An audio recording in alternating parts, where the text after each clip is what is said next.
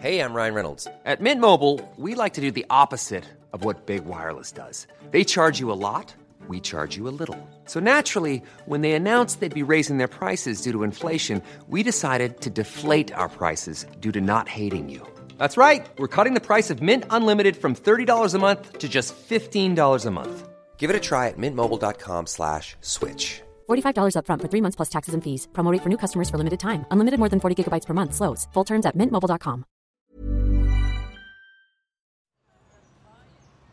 We're on top of Summit Rock at 140 feet, the highest point in Central Park. Below us, a wedding party is gathered on the slope's carved stone stairs for some beautiful photos. To the west, looking down 83rd Street, you can just make out the Hudson River and New Jersey beyond. Encased on all sides by New York's famous gridded streets, Central Park is an oasis of nature between Midtown to the south and Harlem to the north on the island of Manhattan. It is the jewel of New York City, spanning 843 acres of sweeping fields, shaded pathways, and picturesque vistas that draw in 42 million people every year. It is the product of Enlightenment philosophy and ideals of free and equal access to social, cultural, and recreational resources. But underneath this monument to Enlightenment are the remains of Seneca, a village of African American, Irish, and German communities whose inhabitants were forced from their homes to make way for the construction of Central Park in 1857.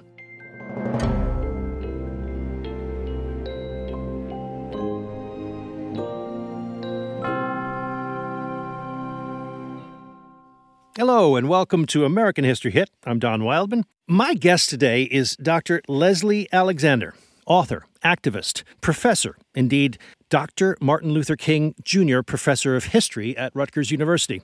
What an honor to have you on American History Hit. Hi, Leslie. Hi, thanks so much for having me. You describe yourself as, uh, I checked your website, as an, a specialist in early African American and African diaspora history, late 18th, early 19th century black culture, and resistance movements. Well, that makes you the ideal expert voice for our subject at hand, which is an, a really interesting one. The story of Seneca Village in New York City, this uh, extraordinary, primarily African American community that once existed on lands now encompassed by what is now Central Park, right? Yes, it's a community that, as you said, was predominantly African American, but um, just slightly south of what we believe are sort of the official boundaries of Seneca Village. There was also a really lively and active Irish and German community as well. So, Seneca Village, as I understand, existed from about 1825 to 1857, I think are the, are the dates. So, yes. before we get into the profound implications of this thing and the complications, drop me into a day in 1830, 1840, the heyday of this community.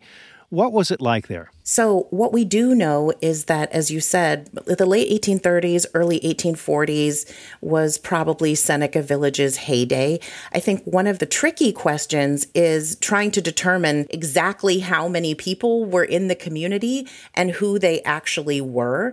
And part of that is because we believe that Seneca Village operated as sort of a way station and sometimes even an endpoint for fugitives who were seeking freedom from slavery in the South during that period. And so the question of the demographics and the population of Seneca Village remain, I think, sort of a fascinating historical question because we do believe that a large portion of the community at various points would have been composed of fugitives, either there on a temporary basis or there for longer periods of time. But we also know that the community was composed of everyday working class folks, right? Who are constructing churches, they're constructing schools, they're building homes. And according to the available records, it also appears that they have really productive and, in fact, probably quite attractive gardens that they're using to allow the community to sustain itself.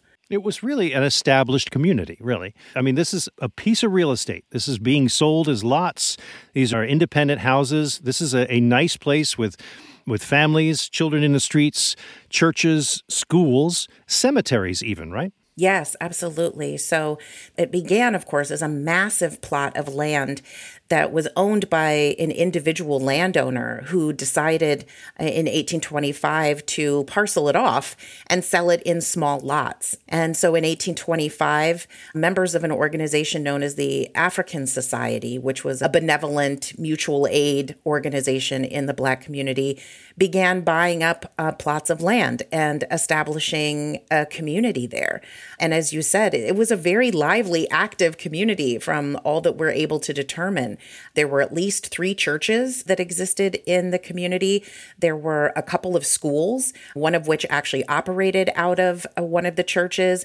And there were also cemeteries. And of course, that's particularly significant because it means that under Central Park today still remains sacred burial grounds. I moved to New York in 1984, and my first apartment was on 86th in Columbus.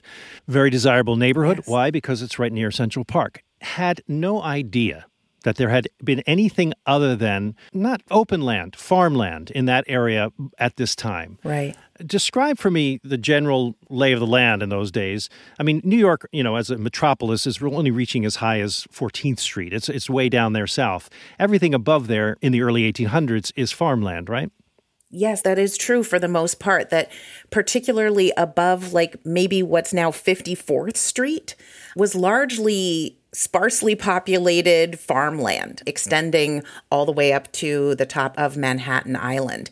So, what is significant is the decision to sort of parcel off the land and sell smaller individual lots that allowed for the formation of a community. But for the most part, it is prior to 1825 pretty sparsely populated agricultural land. So, a white farmer, am I right? John Whitehead, as I understand it, appropriately named. Yes decides to, I guess, speculate on his land, right? He decides to split it up and sell it off. Yes. And along comes an African American to buy these lands. This would have been a very rare situation in those days. Yeah. One of the things that continues to fascinate me is that obviously the original owner, John Whitehead, is aware of the fact that African Americans are buying up the land. It, it, begins slowly at first. Andrew Williams is the first one to come and he buys a couple of lots, and then Epiphany Davis comes and he buys another like five lots. So it starts relatively slowly, but it becomes pretty clear that there's a steady march of black folks who are coming from lower Manhattan who are buying off the lots. And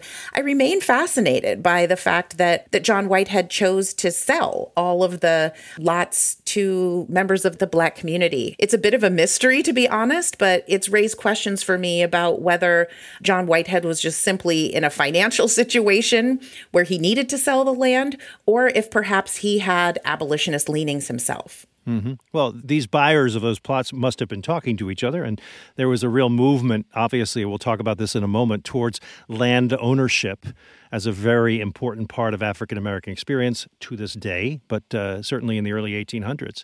Uh, why was it called Seneca Village? How soon did they name it that?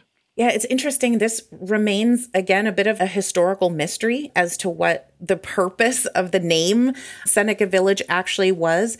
For a long time, people assumed that it was somehow sort of a, a nod towards or an acknowledgement of the fact that the community had existed on what was previously Native American land, Native American territory, and so that it was somehow supposed to be um, sort of an acknowledgement of, you know, the Seneca Nation. But of course, those of you who are familiar with New York history know that that was not Seneca territory. Sure.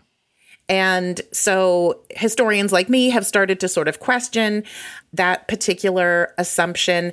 And the suggestion that I pose in my book is that it was actually named Seneca Village after the Roman philosopher Seneca, who wrote quite a bit about ideas of liberty and freedom and equality, and was actually a thinker who was quoted fairly regularly in Black newspapers at the time.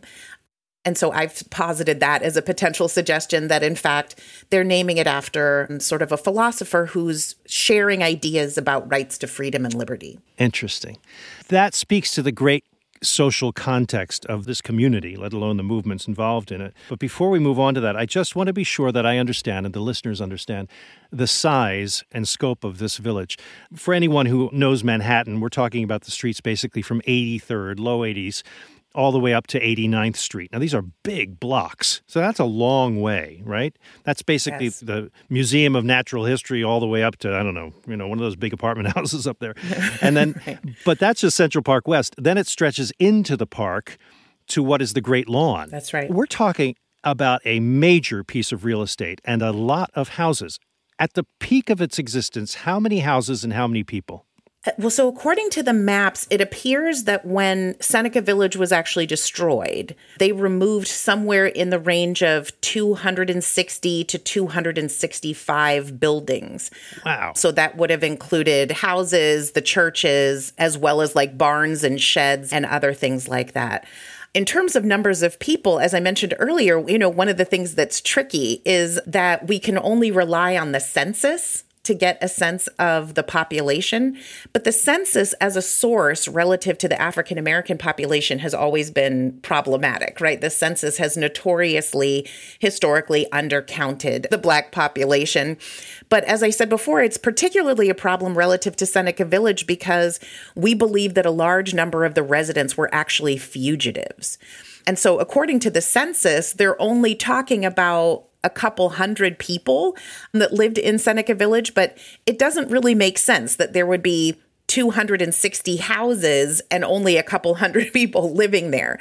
So the census, I think, in this regard is a bit of an unreliable source. I have the feeling we're probably talking somewhere in the range of several hundred. Right. But it, it's just important to lock in the fact that this is a well established with streets, corners, intersections, houses, services, the whole thing is going on. Was this a typical situation? Were there other kinds of African American communities like this throughout the Northeast? Yeah, I think that, that is a really important point. I just want to underscore the first part of what you said really quickly because if you look at the maps, what's really fascinating is to see how well planned and how well thought out Seneca Village was as a community. As you said, there's walkways, there's pathways, there's roads, there's clearly defined boundaries relative to the various plots of land. And in some cases, you know, you also see a pretty dramatic range in terms of the quality of the homes that are built. So you actually see there's a huge range in terms of the class level relative to the residents. So if you look at the maps, you'll see on some of the plots one very small one story sort of cabin, right?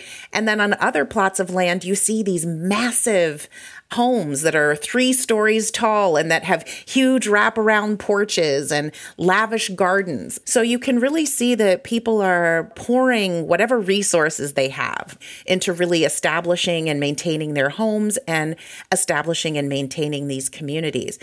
Part of the reason why that's so significant, as you say, is that communities like this in the 19th century were relatively rare, right? That by comparison to the vast majority of Black folks who are living in New York City at this time, the vast majority of them are living in tenement houses, they're living in attics, they're living in basements, they're living in very small homes that are sort of stacked up on top of each other. They're living in very intense and overcrowded conditions. And by comparison, a community like Seneca Village, where, you know, you have in some cases these lavish homes, you have these amazing gardens, you know, you have um, these public spaces that they're cultivating to create a community. This is extremely rare in the 19th century. Tell me about some notable citizens who lived in this uh, community. There were some very, very important folks. Yeah, there were a number of important folks. The one that most people would probably recognize most easily, I have a couple of particular favorites um, that I'll talk about in a moment. But probably the name that would be recognizable to most people was an abolitionist and activist named Albro Lyons. He was an entrepreneur. He also owned a home and property in lower Manhattan. He was a sort of a famous and towering figure in New York City's Black community. And in his later years and, after his death, it was revealed that he had been a conductor on the Underground Railroad, which is one of the main reasons why people believe that Seneca Village played an important role in ferrying fugitives through New York City.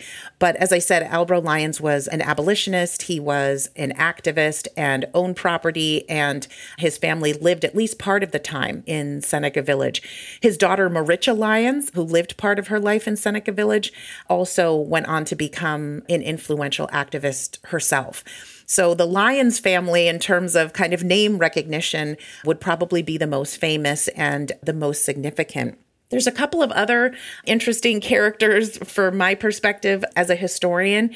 The second person to purchase property in Seneca Village was a man named Epiphany Davis, who's a particular favorite of mine in part because I just like the name Epiphany. but he was also an abolitionist and an activist. And in fact, some of your listeners may know that in 1834, there was an anti Black race riot that broke out in New York City, actually, one of the largest and deadliest in, in the North in the 19th century. And Epiphany Davis was actually the person from the Black community who contacted the mayor after he heard rumors that the riot was going to happen and begged for protection and was denied. So he was, in that regard, in my mind, is sort of a, a pivotal, um, interesting historical figure. Um, but he was also a member of the Methodist Episcopal Church and he was also a member of the African Society. So he was one of the primary people that sort of led the charge towards the settlement of Seneca Village. One more interesting uh, character in, in, my mind was also a member of the African Society, a man named Samuel Hardenburgh, who gained quite a bit of fame during this period. He was sort of a notorious figure in New York City at the time because he was the one who tended to lead parades. Parading was a very popular sort of cultural and political activity in the Black community in New York in the 19th century. And so, anytime there was an organizational anniversary, anytime they were commemorating the abolition of the slave trade or the abolition of slavery in New York, there would be these large grand parades held through the streets of New York City, much to the chagrin of, you know, wealthy property owners, white property owners along Broadway. But Samuel Hardenburgh tended to be chosen uh, pretty regularly as the grand marshal of these parades, and he would ride on a massive white horse at the front of the parade and carry a drawn sword in his hand. And one of his favorite things to do would be to ride past the mayor's house and salute. So there's obviously all kinds of really sort of like fascinating and colorful characters that lived in Seneca Village. I'll be back with more from Leslie in just a moment on American History Hit.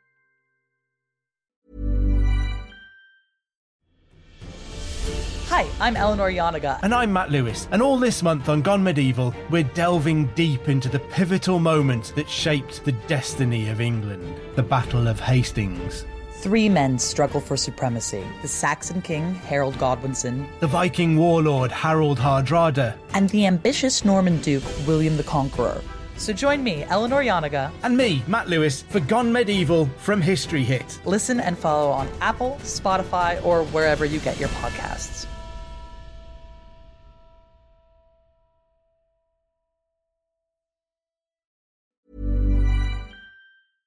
Hi there. I want to tell you about a podcast I think you'll like. It's called Mysteries at the Museum from Travel Channel, and it's narrated by me, Don Wildman, and is direct audio from my TV show, Mysteries at the Museum. On Mysteries at the Museum, I travel across the U.S. to find objects that tell shocking stories of American history. You'll hear about the portrait linked to the first bank robbery in American history, and about the failed invention from World War II that evolved into one of the most popular toys for kids. Objects carry a lot of power. They tell a story about a person, a place, or a time in history. And sometimes they just look like ordinary household objects. Uncover the secrets behind these incredible objects and learn about the history of war, science, crime, and everything in between. I think you'll like this podcast because it's telling every kind of American story through fascinating historical objects. So listen to Mysteries at the Museum wherever you get your podcasts.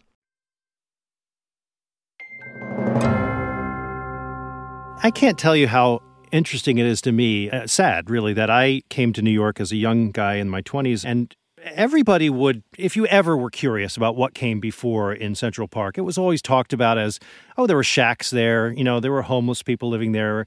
If anybody lived there, it was vagrancy. And, you know, there wasn't anything. It was a rocky, bad farmland. You know, it was all negative portrayals of what was there before. So how glorious that New York would take this rough and roughshod land and make something great out of it. You know, that yes. was always how, how the story was was told until 1992 when things turn around so recently. Yes. But I was there for 20 years before anybody even talked about any of that stuff. It's incredible. But part of the reason that this becomes an epic story is because it all happens against the backdrop of slavery in America, obviously, but surprisingly against the, the story of slavery in New York State, which takes a lot of people by surprise. yes, yes, it does. And New York was the leading slave state prior to 1799. Am I right? Yes, that's absolutely right. New York State had the largest black population enslaved or free in first in the colonies, second only to Charleston, South Carolina during the entire colonial period and continued to have the second largest black population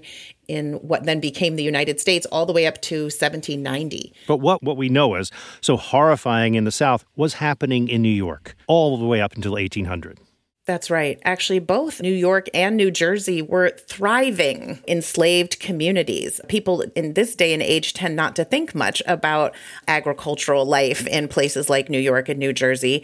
But the truth is, is that those locations were home to large enslaved populations that were performing an extraordinary amount of agricultural labor for the rest of the North. And then, of course, in New York City itself, being a major shipping port that was central to the functioning of the maritime trade across the Americas, New York City demanded a significant enslaved population. And this was commerce of enslaved humans from the Dutch onward into the English. This went on all the way along. That's right. Then things turn around, thank goodness. Let's talk about how this was all dismantled. It was a gradual process, quite literally. That's in the title of one of the laws. Am yes. I right? Uh, things begin to turn around in 1799. How? Yeah, so this is really a fascinating story, especially when you juxtapose what's happening in New York and New Jersey by comparison to the rest of the North. Obviously, one of the major influences that the American Revolution had on the institution of slavery is that it destabilized it ideologically, right? That many of the activists, especially in places like Boston, which was obviously a, the center of the American Revolution in the North, increasingly had a hard time justifying their own calls for liberty and freedom. They're asking to be released from the shackles of oppression and tyranny, you know, on the part of the British crown and all of that.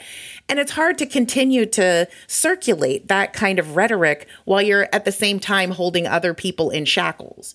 Of course, they did continue to do so for quite a period of time, but the contradiction is pretty glaring and increasingly becomes difficult to fully justify. And so, one by one, right across the North, as these colonies are becoming states, state legislatures start passing various kinds of emancipation acts. There's really only two states in the North, Vermont and Massachusetts, that pass immediate abolition acts. The rest of them pass, as you indicated, various kinds of gradual emancipation acts. And I think what's important to underscore in the case of New York is that New York is one of the last northern states to pass some kind of a gradual emancipation act, really from the time that the American Revolution ended a coalition of religious reformers and politicians kept trying to push emancipation acts through the state legislature and repeatedly were voted down. They are not able to finally push something through, as you said, until uh, 1799 the Gradual Emancipation Act is like knotty and complicated, um, but to try to make it as simple as possible, essentially what gradual emancipation did was pick a date, which in this case was July 4th, 1799, and say that anyone born before that date would live the rest of their lives in bondage, any enslaved person. Any enslaved person born after that date, and of course, it's interesting that they chose Independence Day, right, July fourth, yeah, exactly. to to acknowledge gradual emancipation. But anyone born after that date would essentially be in a form of what I think we would think of as indentured servitude, right? That they owed service to their master for a particular period of time. So for men, it was uh, 28 years old, and for women, it was 25 years old. And then they passed an amendment in 1817, essentially saying anyone who has not been freed by July 4th, 1827, will be free as of that date. So the sort of official legal end to slavery in New York State was July 4th, 1827. And I think it's important to, you know, people like to make fun of historians for our attachment to dates. you know, we, we nerd out over dates, but I think that it's important to underscore 1827 in this case because what that really means is that it's only a few decades before slavery ends in the South that slavery comes to an end in a place like New York State, and it's even slightly later in New Jersey. Amazing. A quarter of a century goes by before laws even begin to change. Uh, you can only imagine the dynamics in families as children are born free men and women, but their parents aren't. I mean, what yes. a wound to go through for more than that quarter century because it just goes on. You know, that's weird on the personal level, never mind political and, and legal level. Exactly. But this is a huge, agonizing effort to go through. And then what it really boils down to is what qualifies you as free. What is a free man in New York in 1828? Right, exactly. In terms of legal status, you mean?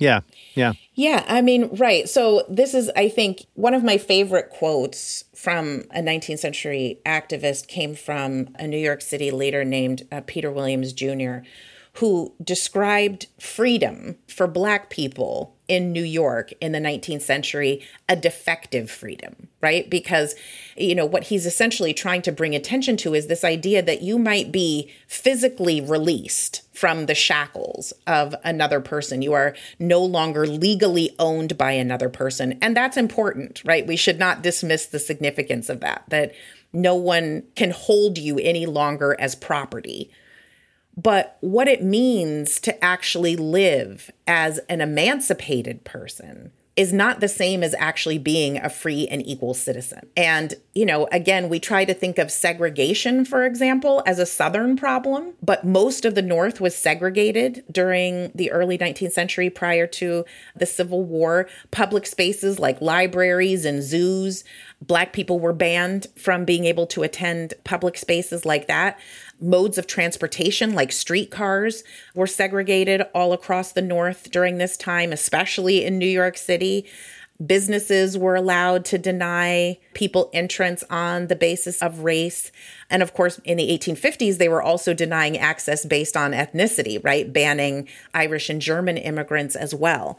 And certainly black people were not black men did not have access to the right to vote in New York in much of the north. In New York they were black men were only allowed access to the vote if they owned $250 worth of property. So there were in New York they imposed what they referred to as property qualifications. And in their mind property qualifications were an indication of your moral character right? So if you were wealthy and owned property, that meant you were a person of higher moral character and could be trusted with the vote.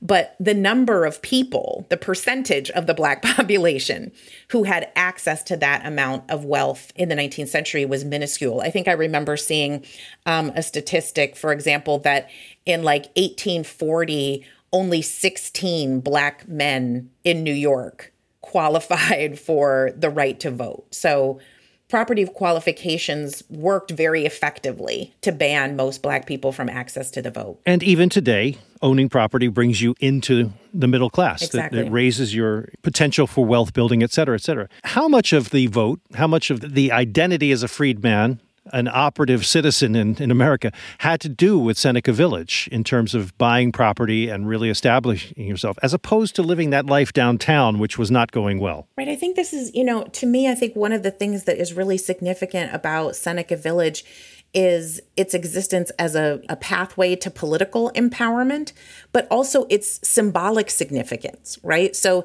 if you owned property in Seneca Village, even if you initially bought just one plot of land, if you were able to work on it over a period of time and continue to improvement and construct buildings on it, right? And to sort of improve the land over time, you could eventually perhaps buy your way, right, into political empowerment that over time you might be able to position yourself to be able to have access to the right to vote, which would have been something much more challenging to do in lower Manhattan. But I think in a deeper way, what was really significant about Seneca Village is that it's being established at the same time that an organization called the American Colonization Society was rising to significance and power. This is an organization that people largely are unaware of in the 21st century, but was extremely powerful and significant in the 19th century. It had literally a veritable who's who of white American politicians and major entrepreneurs, the, the wealthiest and most in, politically influential um, people people were members of the American Colonization Society. This was an organization that decided that the existence of the free black population in the United States presented a fundamental threat to the safety and security of the United States and to the economic, you know, security of the institution of slavery. So the American Colonization Society was sort of hell bent on forced removal of the free black population from the United States and wanted to relocate them, right? Either willingly or forcibly, if necessary, back to West Africa. Even Abraham Lincoln was involved in that. Abraham Lincoln was a very prominent member of the American Colonization Society, absolutely. So this is a time when the American Colonization Society is really getting powerful and influential 1830s, 1840s, 1850s. The American Colonization Society is really ramping up its power and influence. They actually purchased land, right, on the west coast of Africa and established Liberia for the purpose of relocating free black people to West Africa. And so, what Seneca Village represents at a time like this is an alternative to that right? It sends a message from the free black community to the rest of the United States. We actually intend to stay here, right? We believe that we have a right to stay here. Our ancestors built this country, right? It is their blood, sweat, and tears that made this nation possible. And we believe we have a right to be here. And so by buying land, right, building homes, constructing churches and schools, they are sending a message to themselves and to the broader society that Black people have a right to be in this country and that they intend to stay. It's very moving. All of this, however, flies in the face of development as New York moves upward in Manhattan, which is an inexorable push. Real estate becomes it becomes the Gilded Age is all on the horizon, of course, but at this time that's all in play. And an inspiring plan is birthed, which is to create a huge park which will be uh, an enormous front lawn to a lot of that real yes. estate development. And one of those things in the way is yes. Seneca Village. So tell me the story of the demise of the village and how that came about. Right. So, as you say, you know, Seneca Village demise really begins with the plan, which I think in this day and age, most people would support to build a park, right? Like, who's going to be mad about a park? Right. And in the 19th century, particularly, you know, in this pre Civil War era, parks were actually kind of part of a radical social reform movement, right? As a way of saying the way to improve urban spaces, the way to ease the stress and the pressure on the working class is to be able to have, you know, beautiful grounds and surroundings where people can go on the weekends and enjoy leisure time and look at, you know, beautiful trees and plants, right? So, in theory, building a park is actually sort of like part of a social reform movement that is about trying to make cities better and more desirable places to live. So the impetus begins to establish a park in New York City that would become a space along those lines. What's interesting is, is that the original plan to establish the park um, was supposed to be in a place called Jones Woods that was actually pretty well suited for the creation of a park. Even the name Jones Woods, right, indicates that it was a well forested, you know, sort of attractive plot of land. But city officials were not in favor over time of using Jones Woods as the location.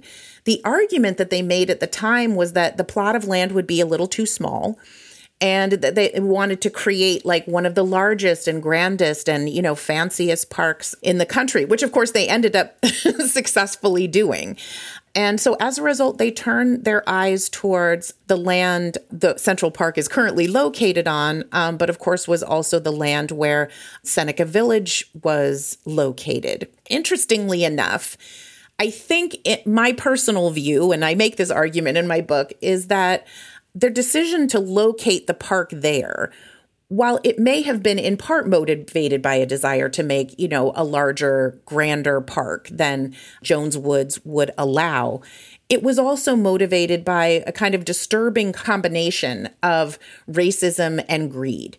The final decision was made by the mayor at the time, whose name was Fernando Wood.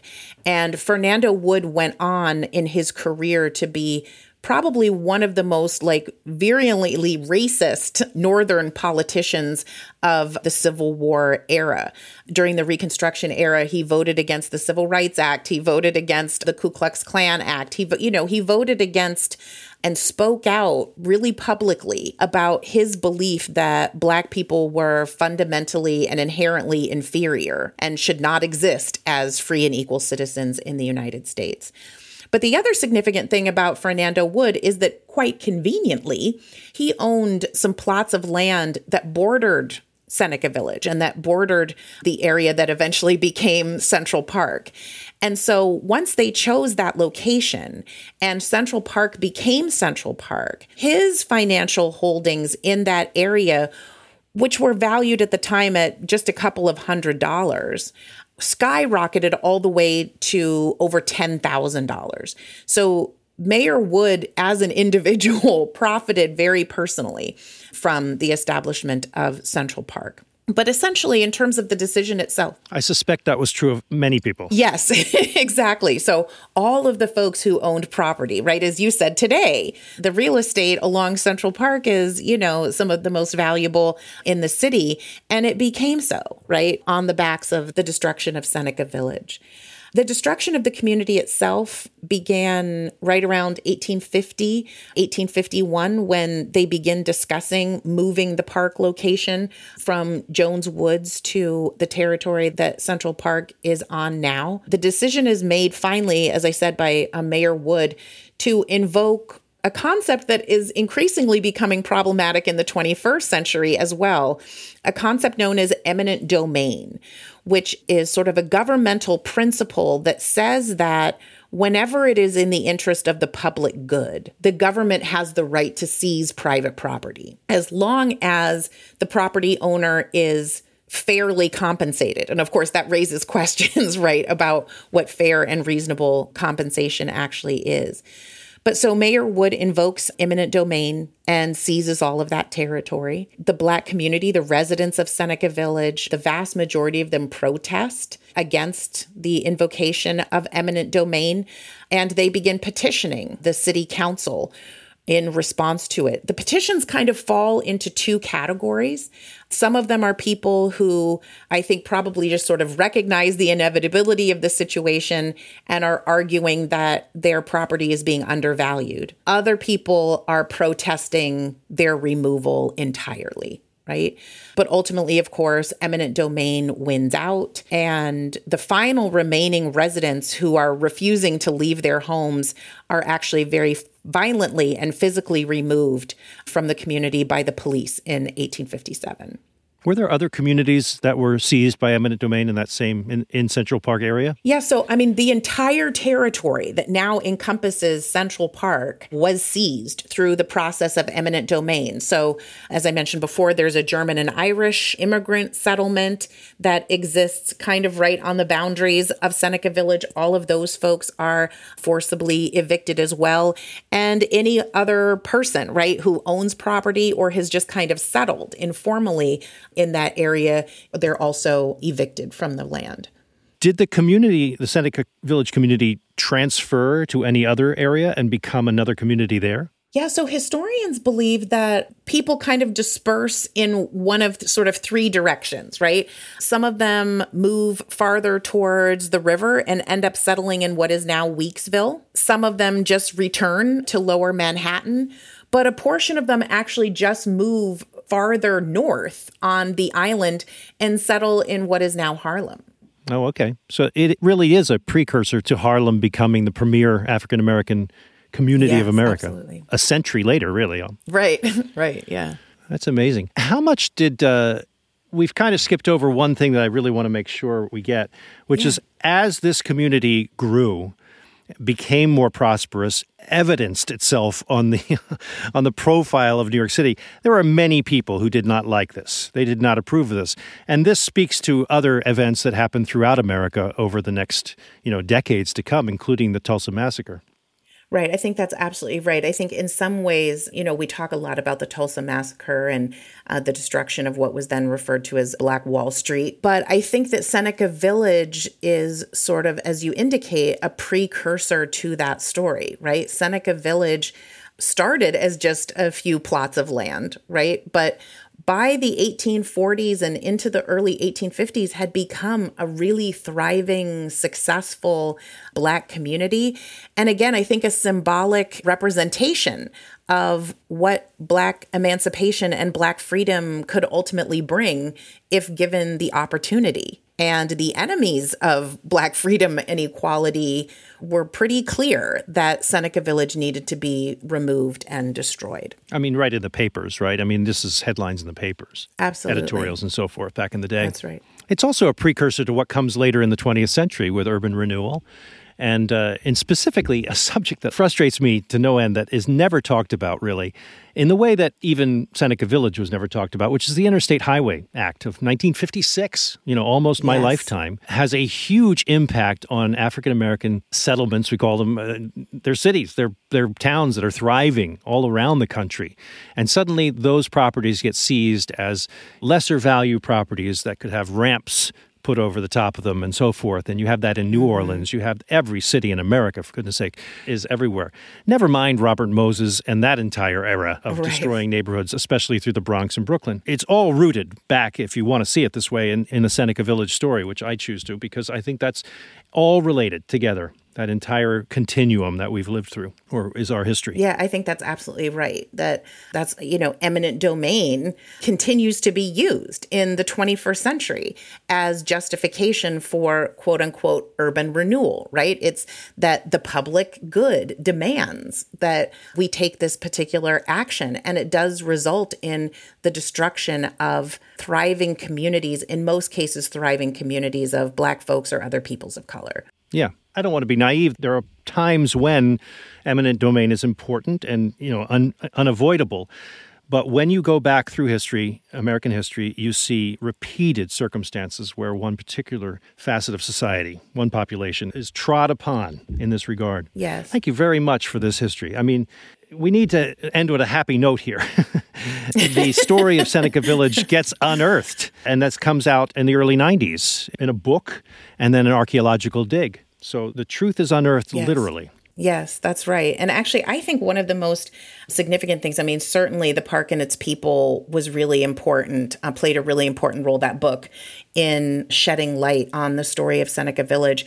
But I think really one of the most significant things that really brought the story of Seneca Village to public attention was the museum installation that they created at the New York Historical Society by Cynthia Copeland and her team they they had that display there for at least a, a few years.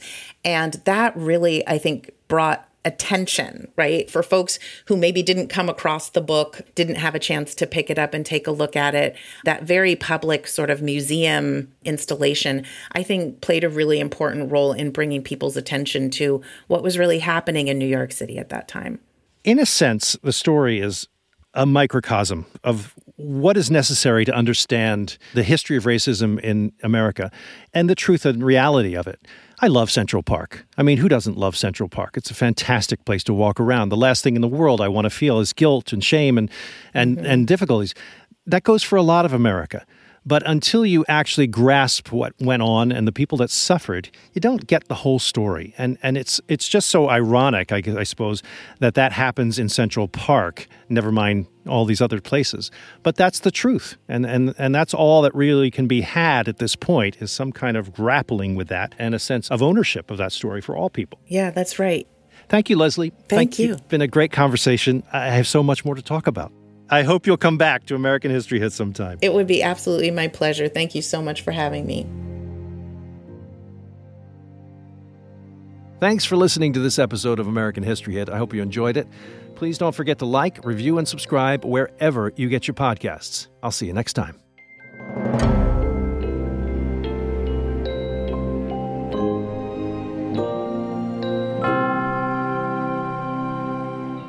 This podcast includes music from Epidemic Sound.